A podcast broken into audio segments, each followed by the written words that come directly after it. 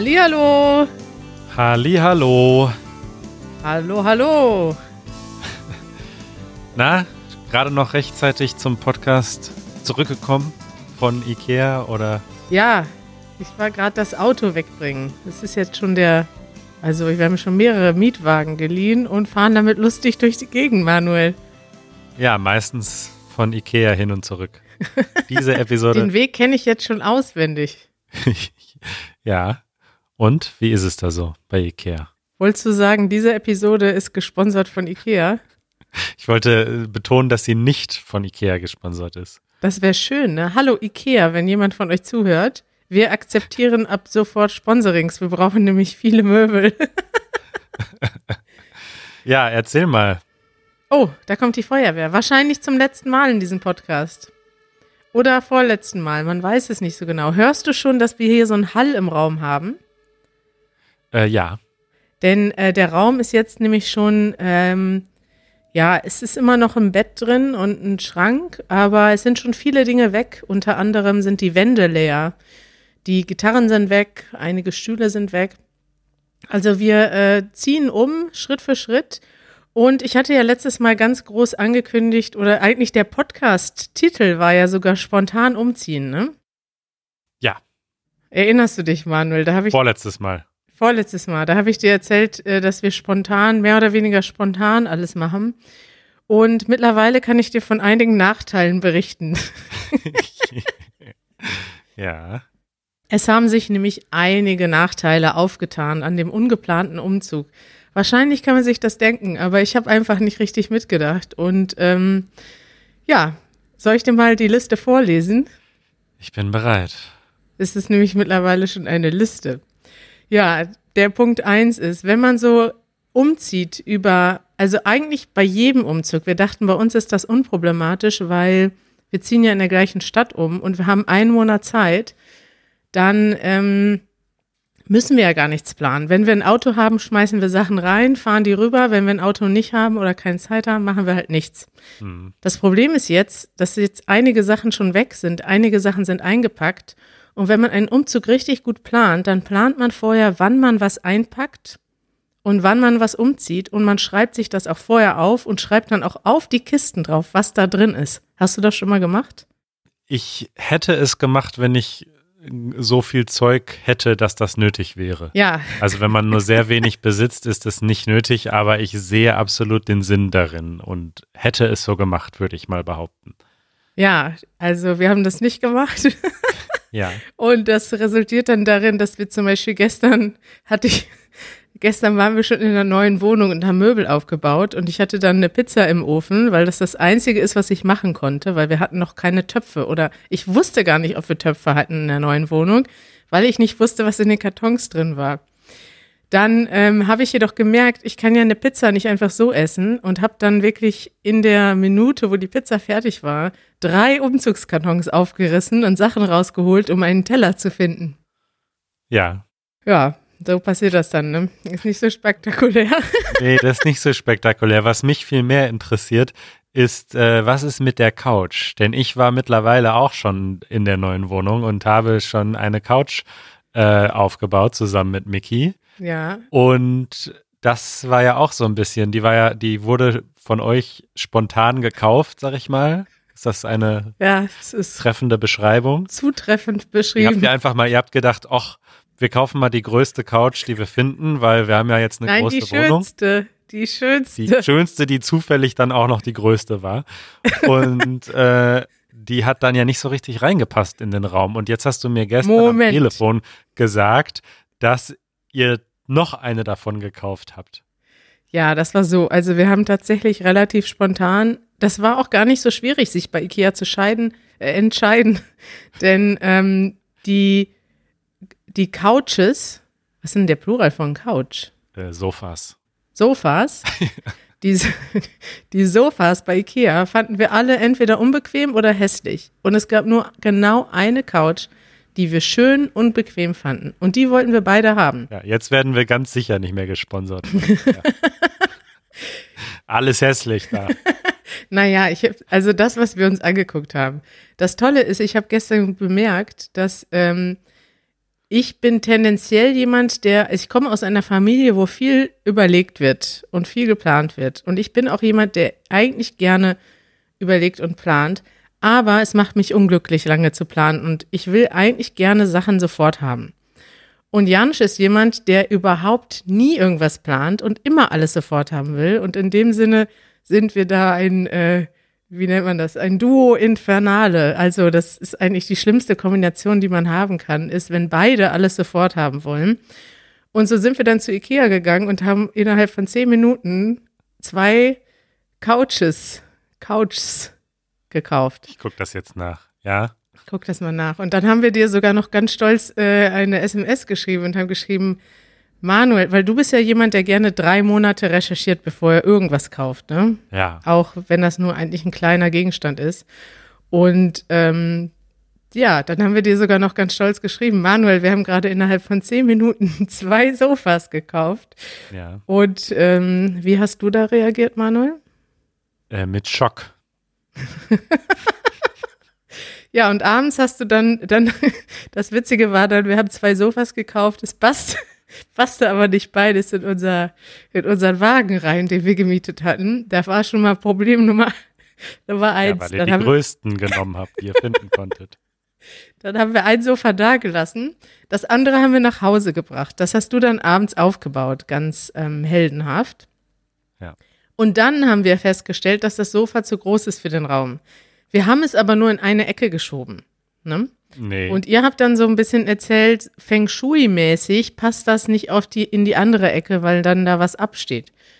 Aber ich habe das jetzt trotzdem mal rübergeschoben. Janusz hat mich eigentlich dazu ermutigt, ne? Er meinte, wieso hast du das denn nie ausprobiert, das auf die andere Seite zu schieben?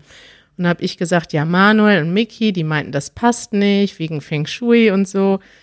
Und dann hat Janusz gesagt, ja, scheiß drauf, wir machen das jetzt. Und dann haben wir das rübergeschoben und es passte wunderbar. also an die gegenüberliegende Wand.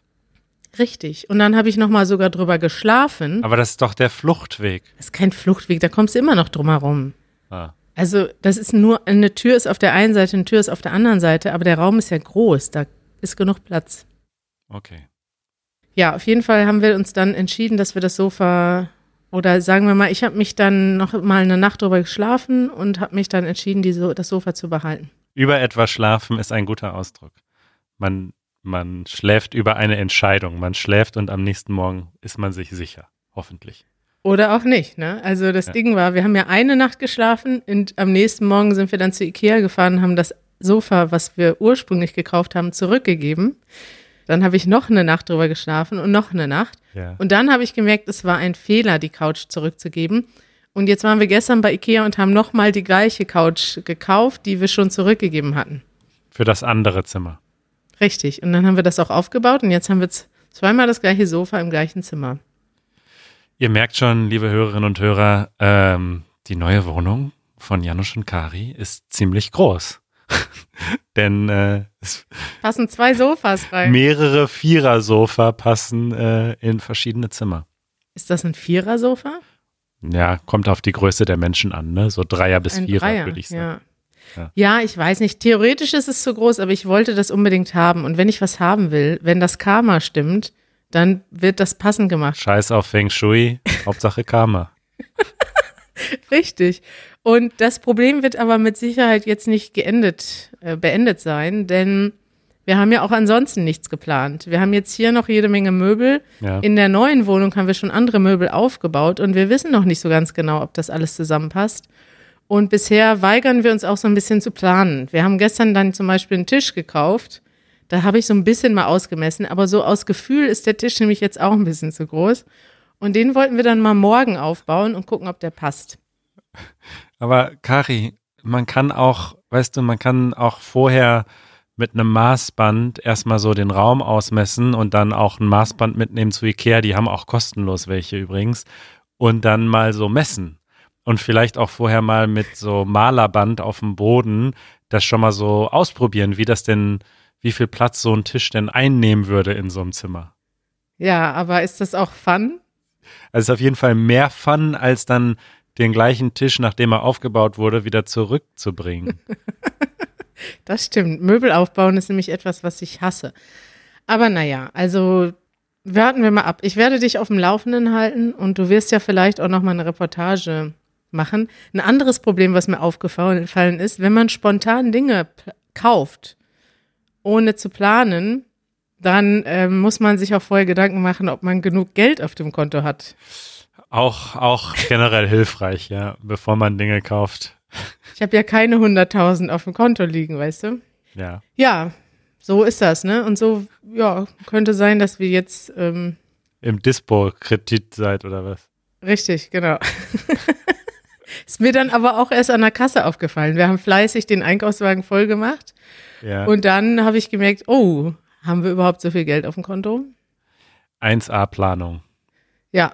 Und heute Morgen hat Janusz jetzt festgestellt, dass er nicht weiß, wo seine Medikamente sind. Er nimmt ja jeden Tag Medikamente. Und er weiß jetzt nicht, Oh ob die, die sind wahrscheinlich in der neuen Wohnung, aber dann muss er nochmal alle zehn Kisten durchsuchen, die da jetzt schon sind. Das nimmt dramatische Form an. Aber es wird lustig. Also Janusz und ich verstehen uns richtig gut und haben eine gute Zeit. Also, der Plural von Couch, es gibt mehrere Alternativen. Man kann sagen Couches mit E Ja. oder Couchs ohne E. Das finde ich allerdings schwierig. Und äh, es geht sogar auch Couchen. Das ist, glaube ich, mein Favorit. Das klingt ja furchtbar. Ihr habt jetzt zwei Couchen. Oh Gott, das klingt nicht gut. Couches. Wir haben zwei Couch, Couches. Ich würde sagen Couches. Sofas. Ja, Sofas ist äh, das Beste. Ja, wollen wir noch über was äh, Ernstes reden? Ja, gerne. Das, ich fand das jetzt schon ziemlich, also für dich war das ja schon ein ernstes Thema. Und äh, da können wir das ja nochmal steigern. Darüber redet Deutschland. Deutschland. Worüber redet denn Deutschland? Ja, ist jetzt mittlerweile auch schon wieder ein bisschen her, aber letztes Wochenende gab es eine große Demonstration in Berlin. Äh, ich glaube, 38.000 Leute sind gekommen, war dann der, der, die, die finale Zahl, die da genannt wurde. Ah, Und wie charakterisiert man jetzt diese Demo? Was für Leute haben da demonstriert in Berlin und wofür? Oder wogegen? Was würdest du sagen? Eine wilde Mischung an Leuten. Ähm, eine sehr wilde Mischung. Politisch ganz wild gemischt und auch vom Hintergrund, vom Alter, von der Herkunft. Aber das, was sie alle verbindet, ist, dass sie in dieser Zeit dieser Verunsicherung, man kann ja sagen, diese Corona-Zeit ist auch eine Zeit der Verunsicherung, denn es passieren Dinge, die uns alle betreffen und es gibt plötzlich eine neue Situation, eine Bedrohungslage, ähm, dass sie sich in dieser Zeit eher ähm, von Theorien angezogen fühlen, die das, ja, die außerhalb des Mainstream stehen, sozusagen, in Anführungszeichen. Also das, was die Regierung sagt, das glauben sie nicht. Das, was die Wissenschaftler großteils sagen, glauben sie nicht, sondern ähm, es vereint sie, dass sie alle an Sachen glauben. Sie glauben daran, dass da etwas im Busch ist, dass da irgendwas passiert, was vielleicht ähm, ja äh, gegen den Willen der Menschen passiert, gegen also im Prinzip glauben sie an eine Art Verschwörung, dass hinter Corona eine Verschwörung steht. Und da fängt auch, da hört es schon auf mit den Gemeinsamkeiten. Denn bei diesen Leuten sind ganz unterschiedliche Menschen dabei. Da sind ähm, Esoteriker bei, da sind Hippies dabei, da sind Linke, also eigentlich politisch links eingestellte bei. Da sind auch relativ neutrale oder politisch uninteressierte Menschen dabei. Und dann sind da auch rechte Menschen dabei, bis hin zu richtigen Nazis, Neonazis. Und die sind natürlich die, die auch vor allem auffallen und über die viel geredet wird. Denn die machen den größten Aufruhr oder den größten, die skandalösesten Sachen. Und äh, es wird darüber diskutiert, wie sich solche Menschen überhaupt in einer Gruppe zusammenfinden können. Denn wenn jemand äh, auf die Straße geht, um gegen die Regierung zu demonstrieren, aber eigentlich eher ein spiritueller Mensch ist oder jemand, der gerne meditiert und eigentlich für Frieden und Freiheit steht und daneben steht ein Nazi, der möchte am liebsten ähm, ja andere Menschen umbringen oder äh, ja, anderen Menschen etwas antun, dann passt das nicht so ganz zusammen und man fragt sich, wieso diese Menschen überhaupt nebeneinander stehen und unter einem gemeinsamen Banner laufen. Also das Ganze war ziemlich chaotisch, weil das verboten werden sollte, dann wieder erlaubt wurde. Es ging also auch juristisch durch mehrere Instanzen und endete damit, dass die eine der Demos aufgelöst wurde und dann eine spontan eine Gruppe von mehreren hundert Rechten zum Reichstag gezogen sind, also zum Deutschen Bundestag und versucht haben, dieses Gelände zu stürmen und dann nur gewaltsam von der Polizei darin gehindert wurden.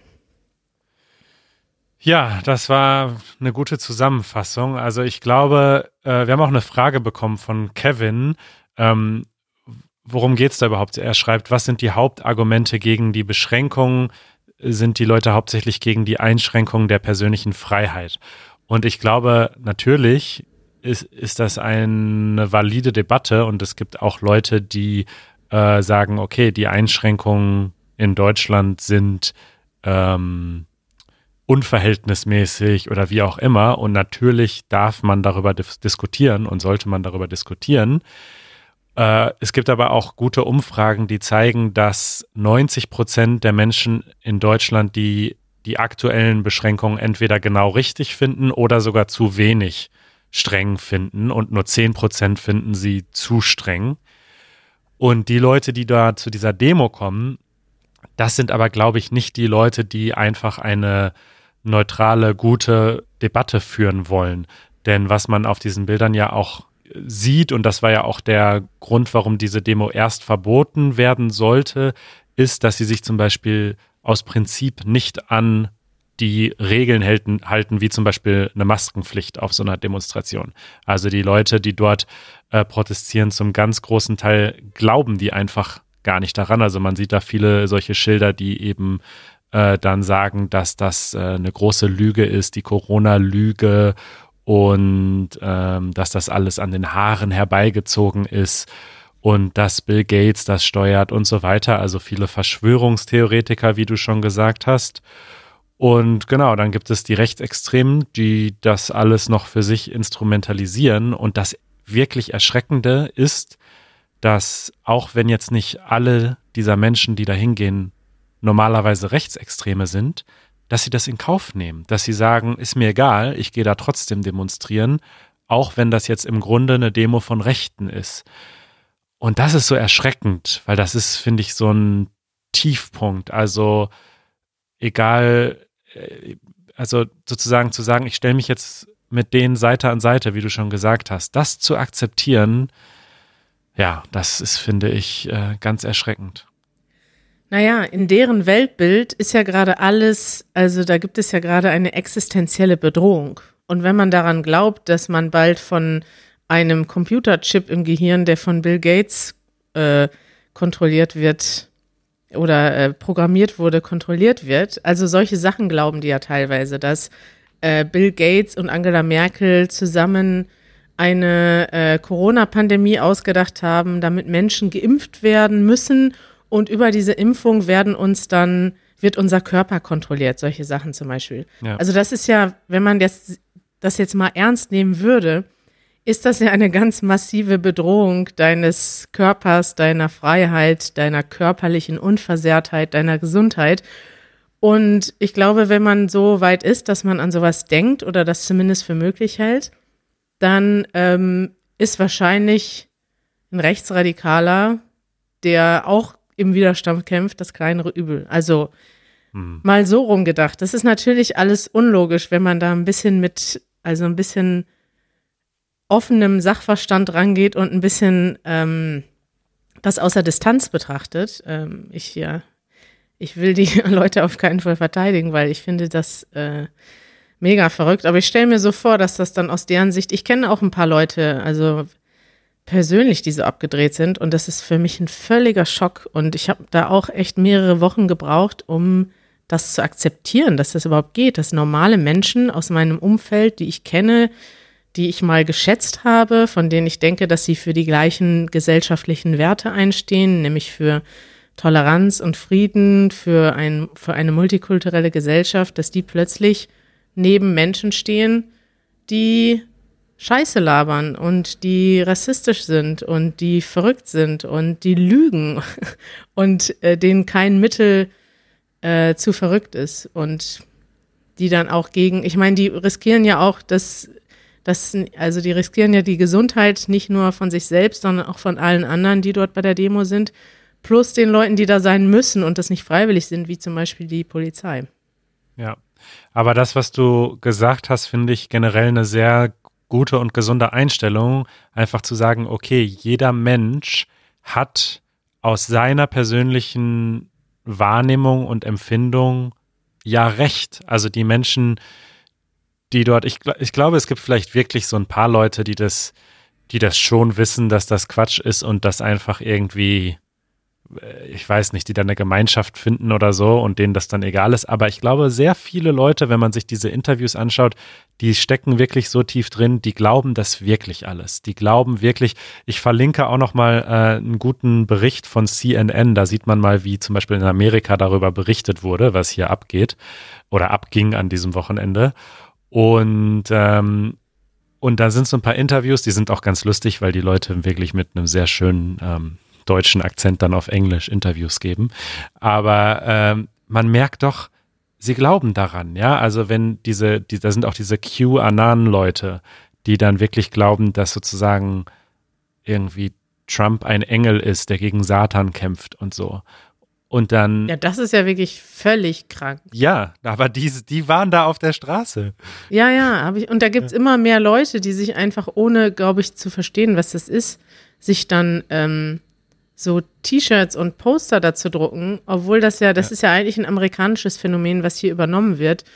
Und wegen Leuten vielleicht wie Xavier Naidu oder so. Also übrigens, falls einer von euch noch Xavier Naidu hört, versteckt diesen Menschen, löscht all seine Musik und versteckt ihn in der letzten Schublade. Ja. Das ist nämlich einer von denen, also von den bekanntesten Deutschen, die dazu beitragen, dass sich solche Dinge verbreiten.